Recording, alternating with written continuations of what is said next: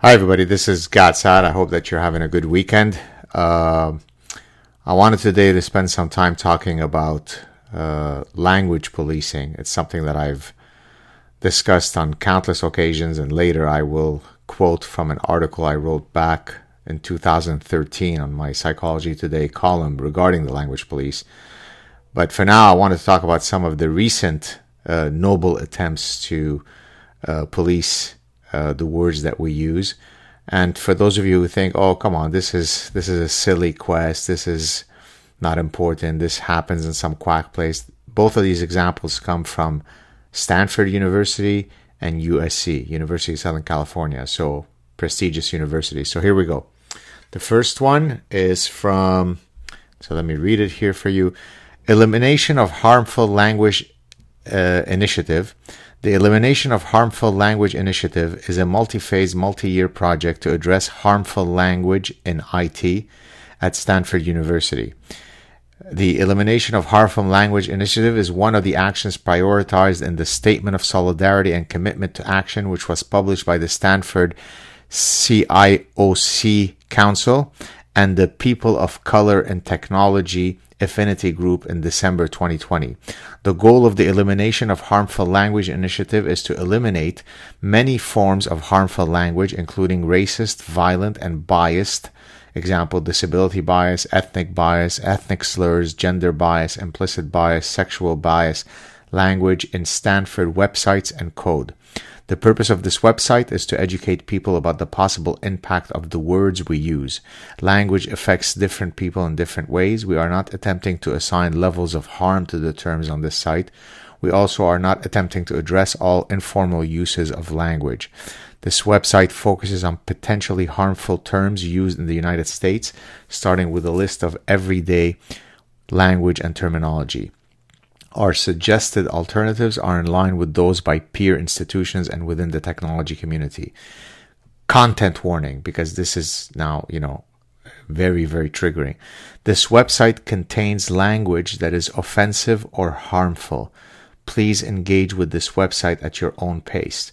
So, some of us might be triggered and completely brought to tears by reading words that harm us other people go through the Rwanda genocide or the Lebanese civil war as I did. They're all very harmful and triggering.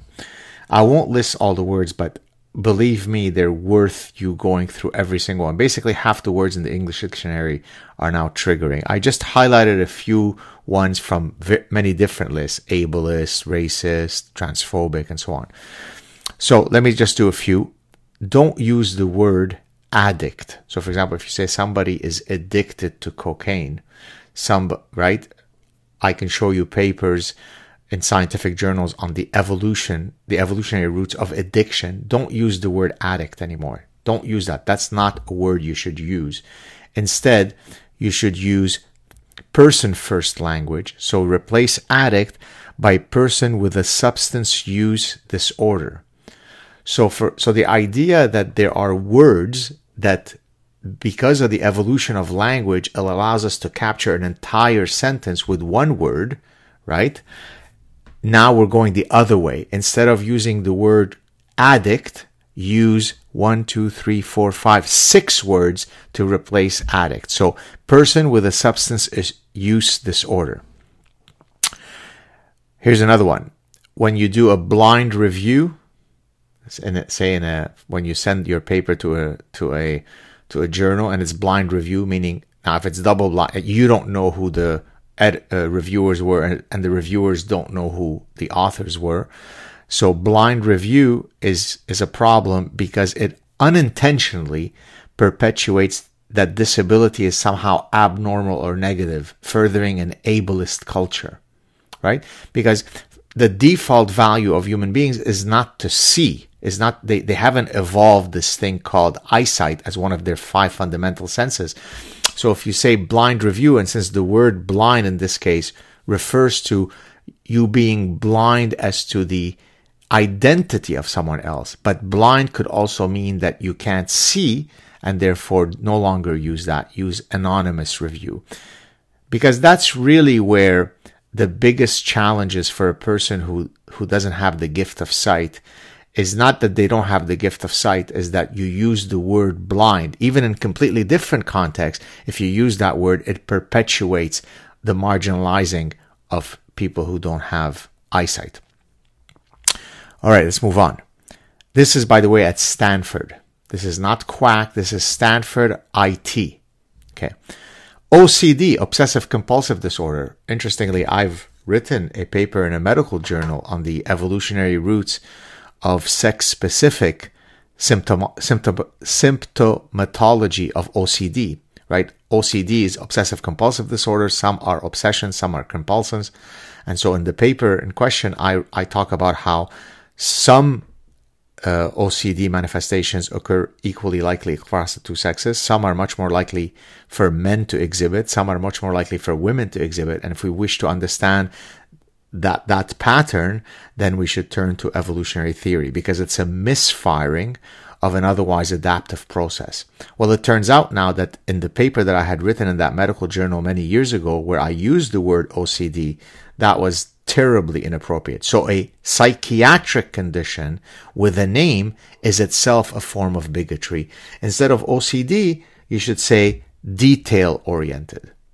See, so for example, if you suffer from OCD, you say you suffer from detail orientedness even though OCD comes in many, many forms. For example, ruminative thinking is a form of OCD. Germ contamination fear is a form of OCD. Need for symmetry is a form of OCD. No, no, no. Replace. No more OCD. That marginalizes people. I'm just going to skip. There are so many amazing ones. Don't use the word brave. The word brave, my God, that guy was so brave. It, it took so much bravery for that fire person to jump into the building, that's not good. Don't use anything. They consider using none or do not use because this term perpetuates the stereotype of the noble, courageous savage, equating the indigenous male as being less than man. I'm utterly confused. Right? I mean, when I think of the word brave, I don't think of, I don't know, maybe Atlanta Braves, they're thinking that that's why they have to change the name because it, it relates to indigenous. I don't know. But brave is an adjective. He's brave. She's brave. That required a lot of bravery. It's got nothing to do with racist and indigenous, but apparently it does. Just no longer use that. That concept should be erased because, you know, racism. Don't use the word guru this guy is a guru of psychiatry. Don't use it because in the Buddhist and Hindu traditions, the word is a sign of respect. Using it casually negates its original value. How so? We borrow from another language to capture a concept. Guru is used in the Hindu and Buddhist tradition. We've usurped that context to use it in the English language. When you take a spelling bee uh, you know competition and when the, the the competitors ask for the you know they're we're trying to think of the etymology of the word they say what is its language roots? Is it greek? Is it latin? Is it german? Is it hindi? Right? How is that racist stanford thinks it is by the way don't forget that two months ago i was at stanford university uh, speaking at an academic freedom conference don't say spirit animal. By the way, I'm skipping through a whole bunch. I just highlighted a few that I thought were, you know, different. So if you say, you know, the, so for example, I say, activate your inner honey badger. You know, the honey badger is my spirit animal because I'm saying basically that I'm, I'm fierce. I don't back down. If you come after me, I'll come after you. Don't say that because the term refers to an animal spirit that guides and protects one on a journey. So to equate it with an animal one likes is to demean the significance of the term. Don't use that term. Just don't use it. Don't know why, bruh, racism. Don't use tribe. Don't use the term. So for example, when I say to someone, oh, I guess you're part of the tribe, in this case meaning the Jewish tribe, historically used to equate indigenous people with savages. No, it isn't. It's used in many, many different contexts. Okay. But apparently don't use it. Use it as, use other words like friends, network, family, or support system. So, for example, if I want to say the Jewish tribe, you're part of the tribe. I shouldn't say that. You're part of the friends. You're part of the network. You're part of the family. You're part of the support system. Don't use tribe because indigenous. Don't if you approach someone and say, What are your preferred pronouns? which until recently, we know that Jordan Peterson got into trouble for this because, you know, he said he wasn't going to play the, the pronouns game. If you ask someone, what is your, what are your preferred pronouns? That's transphobic. Just say, what are your pronouns? Don't say the word preferred pronouns because the word preferred suggests that non-binary gender identity is a choice and a preference right? It's not, it's innate. So if you say, what do you prefer? You are erasing their innateness. And remember, by the way, as I explained the consuming instinct, uh, heterosexuality is a socially conditioned uh, preference through heteronormativity. So a sexually reproducing species where, where, whereby you expect that men would be attracted to women and women to men, that's learned. Homosexuality is innate. So you see the beauty of all of these terms. A sexually reproducing species, the sexually reproducing preference patterns are imposed by social, you know, bigotry, heteronormativity. Having sex only with same sex partners, that's innate. Makes perfect sense. Don't say freshman. You're either a frosh or first year student because it lumps a group of students using masculine language and or into gender binary groups that don't include everyone. Freshmen fresh woman don't use things that only apply only use male language or only presume that there is the male and female phenotypes because we know this is this is now accepted science. There are 873 genders and many many sexes there isn't just two sexes. That's why I have burned all those Darwin books. Darwin's constantly talking male female. What a effing pig. There's no such thing as male female. We know this. There are many, many sexes. Don't don't use he. Don't use he. Don't use she. Don't use seminal. You know, this this uh, scientist wrote the seminal paper in this field. Very bad. Why? Because this term reinforces male-dominated language. Instead of seminal, say leading or say groundbreaking. Don't say seminal. Okay. Uh, all right, let's keep going. Don't say abort. Right? So, for example, if I say they're going to abort the mission, Okay? That's not good. Say cancel or end. Why? Because this term can unintentionally raise religious or moral concerns over abortion.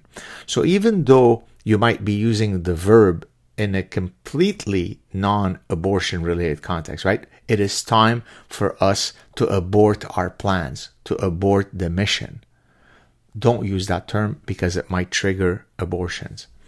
And I had a student recently in a class who was very shocked that in discussing the reproductive suppression model, which is a very powerful scientific theory that explains why uh, mammalian species, females of mammalian species, might decide to n- not have a child. I mean, not necessarily consciously, but if the environment does not promote for there to be either a pregnancy or if you're already pregnant to then have a miscarriage, the reproductive suppression model says that there are innate evolutionary mechanisms that would then protect you against that. So let's suppose you're a cow and, you know, do you have access to enough calories, grazable land for you to, to eat? And if it turns out that you don't, then, then the cow won't enter into estrus because it makes no sense to become pregnant and then not be able to carry the, the, the, the offspring to, to, you know, to, to childbirth. Or if you're already pregnant as a cow, then there would be a miscarriage. So when I was talking that about that theory, which I've written about in several books of mine, where because I was going to eventually talk about the evolutionary roots of eating disorders as a form of dark side consumption, that student was very, very offended that I was talking about miscarriages. So a real thing, a medical thing that happens where I'm talking about the evolutionary roots of that, that I wouldn't have used trigger warnings and have been more sensitive in broaching that topic, he thought that that was um, quite problematic. So abort, don't use any word that might trigger the concept of abortion. Uh, all right, let's go on. Don't say American. American is offensive. So if you're an American citizen, that's bad. You're a US citizen. Why? Because this term often refers to people from the United States only, thereby insinuating that the US is the most important country in the Americas, which is actually made up of 42 countries. Okay, so don't say American. All right, let's go on. Don't say Hispanic. You're Hispanic, don't say that. Instead, use, of course, which most Hispanic people use, Latinx, right? So, for example, if you are, if you know, if you are from a Hispanic country, you don't say that. You say, I'm from a Latinx country. That's, that's highly in use. So Latinx instead of Hispanic. That's at Stanford, by the way. Not a quack thing, not minimal. So imagine the amount of money that has gone into conducting this multi-year project to come up with this report. Then you wonder why you pay seventy-five, eighty thousand dollars for your child to go to Stanford, because they're doing the important heavy lifting of trying to cleanse your bigoted mouth. All right, let's go on. Don't say peanut gallery. You know what? I don't want to hear more comments from the peanut gallery. Why is that racist? Well, because this term refers to the cheapest and worst sections in theaters where many black people sat during the vaudeville era, right? So in any way that you can link any term to something bad that's happened somewhere, somehow, erase that word. So pretty much you're left with the words the and a as viable words. So anything that you want to say, you should only say the or a. So for example, if I want to say to my wife, I love you, the word love, but if the Nazis used to use the following words, I love to exterminate Jews. I'm Jewish, by the way, right? So in case you want to send me, you know, I'm offended. The fact that the Nazis used the word I love exterminating Jews, it's bad to use the word love. So I don't tell my wife, I love you. I just say to her, the, uh. Always I err on the side of caution because I want to be empathetic. I want to be compassionate. Don't say straight. Say heterosexual because straight makes it seem like the good thing is to be straight. The bad thing is it's crooked, right? So it's homosexual. So let me see here what it says. This term implies that anyone who is not heterosexual is bent or not normal. So, okay. Don't say you're a survivor. You're a survivor of the Titanic. You're a survivor of rape. I'm a survivor of the Lebanese civil war. No. Instead, use person who has experienced rape. That's nicer person who has been impacted by rape. You're not a rape survivor. Okay. Why? Using first person first language helps to not define people by just one of their experiences. If the person identifies with the term, then uses then use it. Okay. There you go. Don't say victim. You're a victim of rape? No. You're a person who has experienced rape. You're a person who has been impacted by rape, but you're not a victim of rape. Don't say that. No, no, it's not victim. Except if you're Jussie Smollett or you're Elizabeth Warren, then you are true victims. Even if the story of victimhood was manufactured, you could use it. So if it's a noble person of color who cries victimhood, then you're a victim. The rest of you assholes don't use the term victim. So I never say I'm a victim of the Lebanese civil war. I'm a person who has experienced the Lebanese civil war. Next, don't say black mark, don't say black sheep, don't say blackballed, don't say black box, don't say blacklisted, don't say brown bag. You know, we I used to be, by the way, the I used to eh, head. I was the chair of the brown bag uh, series speaker series at my in my department. I didn't know that I was perpetuating linguistic genocide. I was the chair of the brown bag series. I'm being serious. That's really true. Now I know that brown bag is a is a is a linguistic genocide. You see how when you become more progressive, you can do real important work like here. Now I'm surprised they didn't add black hole, right? Black hole, the cosmological reality of a black hole. Why black hole? Why black hole? Oh, because it's scary. You go into the black hole and then you disintegrate, and you know because of the the the the the, the mass density in a black hole. Why is it related to black? Why are you marginalizing black people by calling it black hole? Why don't you call it rainbow hole? Be cosmologically sensitive. Then we got grandfather. Don't say it was a grandfathered uh, clause. That's just gendered language. We've got, uh, by the way, I'm, I'm, skipping a million of these. I mean, literally, if you look at the list, there are um, there are probably four words that you can use in the English language after Stanford has cleansed the dictionary. Then we got white paper. You know, you uh, consulting group puts together a white paper. Don't say white. White makes it seem like, oh, that's a good thing. White. Again, it's a rainbow paper. Use proper language that makes everybody. I'm a trans person of color. I don't want to see white. That, make, that makes. But if you say it was, you know, McKinsey put out a rainbow color, a rainbow paper, then everybody feels included. If I'm a non-binary person who's transgender and demi-femme, then I feel like I want to read that report. You, you see how it either excludes me or not? Don't say convict. Don't say convict. A guy has sodomized a bunch of children and killed them and he's not he's a serial uh, pedophilic killer and you say he is convict number 1027 you're marginalizing that guy. He's got no future if you're othering him. I mean sure he killed a bunch of children so he's a convict. He's not a convict. Don't say that. Don't say that. He's a person who is or was incarcerated using person first language helps to not define people by just one of their characteristics. So you got this one characteristic. You're a serial recidivist pedophilic killer. That's just one characteristic. But you love dogs. You love sushi. You used to go to the Madonna concerts. You're not just defined by your de- pedophilic serial killing. So don't call the person convict. You define him by that one thing that he does where he rapes and kills children. That's not right. We want to build a better world where people fear, feel included, not excluded. By the way, literally everything that I'm saying, it, it might sound as though I'm using the, the sad, the satire, sad, S A A D, satire, but I'm literally aping what happens every day at universities. This all starts at universities. You really need to be me in universities. All right, let's go on. Homeless person. Don't say homeless. Don't say homeless.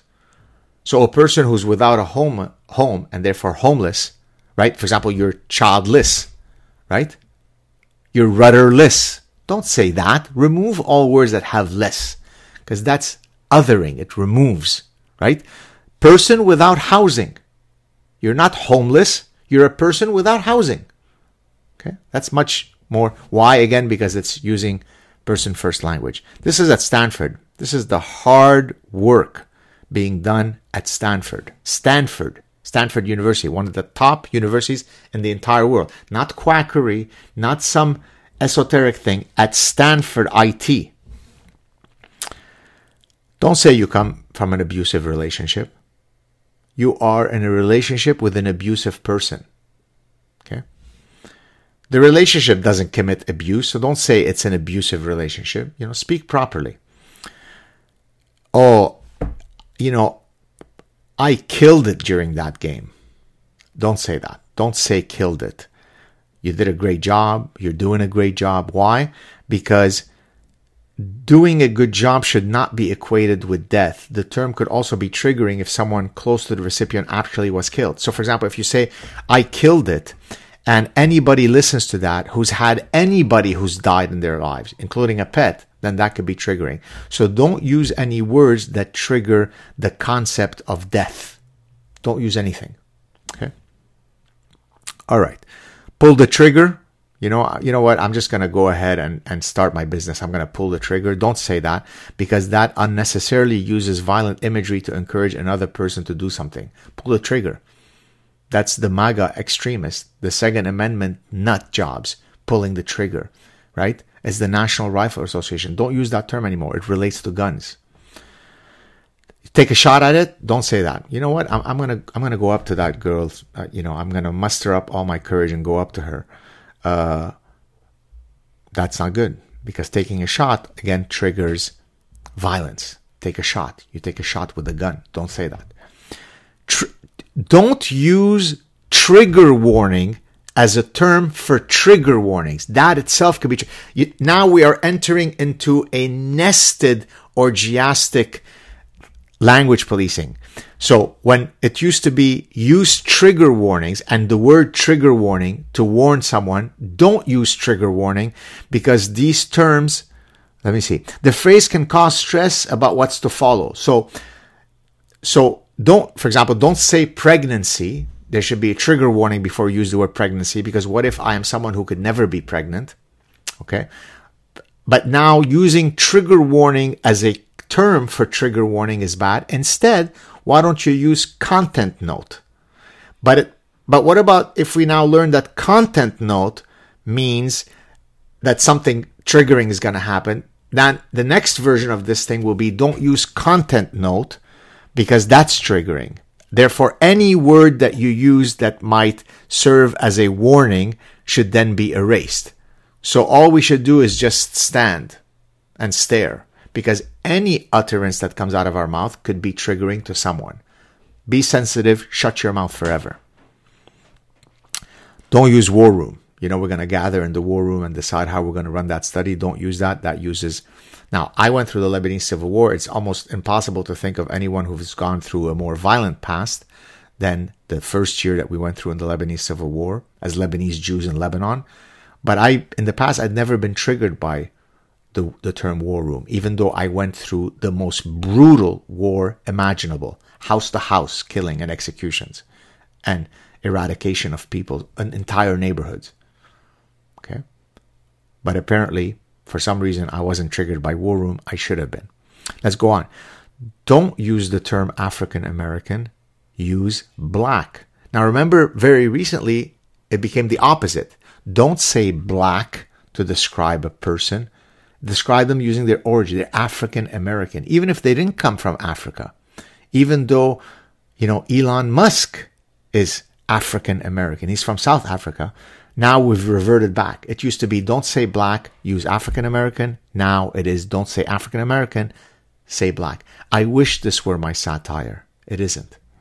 I did warn you for many years now. Don't say hip hip hooray. Why? Because this term was used by German citizens during the Holocaust as a rallying cry when they would hunt down Jewish citizens living in segregated neighborhoods. I'm Jewish. I never knew that. So if you say one, two, three, hip, hip, hooray, you are perpetuating the Holocaust. And I hated that I'm Jewish and I was part of the, the Holocaust because I'm sure I've I've heard the term hip, hip, hooray and never reacted to it adversely. Don't use it. Don't say, you're going to submit your assignment. You're going to submit your paper for peer review. Why? Because depending on the context, this term can imply allowing others to have power over you, right? You're, you're submitting to you, to the person's demands. So you're in a submissive role. Don't say that. Say process. Don't use the, the term submit should be eradicated. Is there anything else? I think I'm done here. So that's, that's the Stanford one. Let's go on. Here we've got USC Susan Dworak Peck School of Social Work. Uh, the other one was from December. By the way, the Stanford one got so much flack that they then took it down and they're learning. It's a teachable moment. We're, we're reconvening. They use all the, the work terms only because people got so offended by such stupidity. And again, remember, there is a whole cadre, or as the Americans say, cadre, but the word in French is cadre. There's a whole cadre of people who get paid a lot of money, more money than the fanciest of professors, to do these things, administrators, to create more diverse and inclusive language at the university and so on. So that was Stanford. Now we're going to go on to USC. So here is USC. Let me read you their their uh, paper, their letter. So this is to all people at, at that school of social work, including the community, the faculty, staff, and students. This is a practicum education department department name change.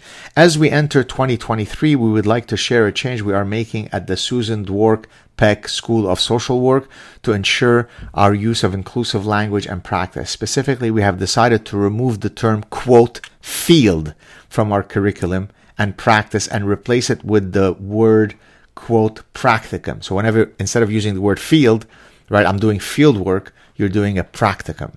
Okay.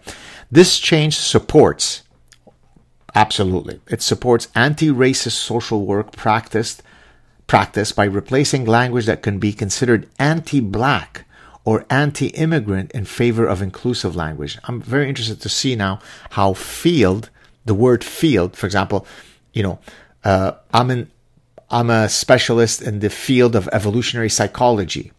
I'm a specialist in the field of psychology of decision making. That's racist. That's anti black. Let's see how uh, it should be used. Language can be powerful, and phrases such as going into the field or field work may have connotations for descendants of slavery and immigrant workers that are not benign. This change aligns with the Council on Social Work Education advancing anti-racism and social work education through educational accreditation policies and standards, the 2021 National Association of Social Work's commitment to undoing racism through social work and the Eliminate Racism Grand Challenge for Social Work. Imagine how much removing the word field is going to eradicate racism. I mean, I'd be surprised after this change if there were one racist incident anywhere in the world. If we get rid of the word field, you're pretty much guaranteed that there'll be no more bigotry. So it just it shocks me that we didn't come to this conclusion earlier. Imagine if the Nazis had eradicated the word field before they implemented the final solution on the on the Jews. My goodness. What what if sliding doors?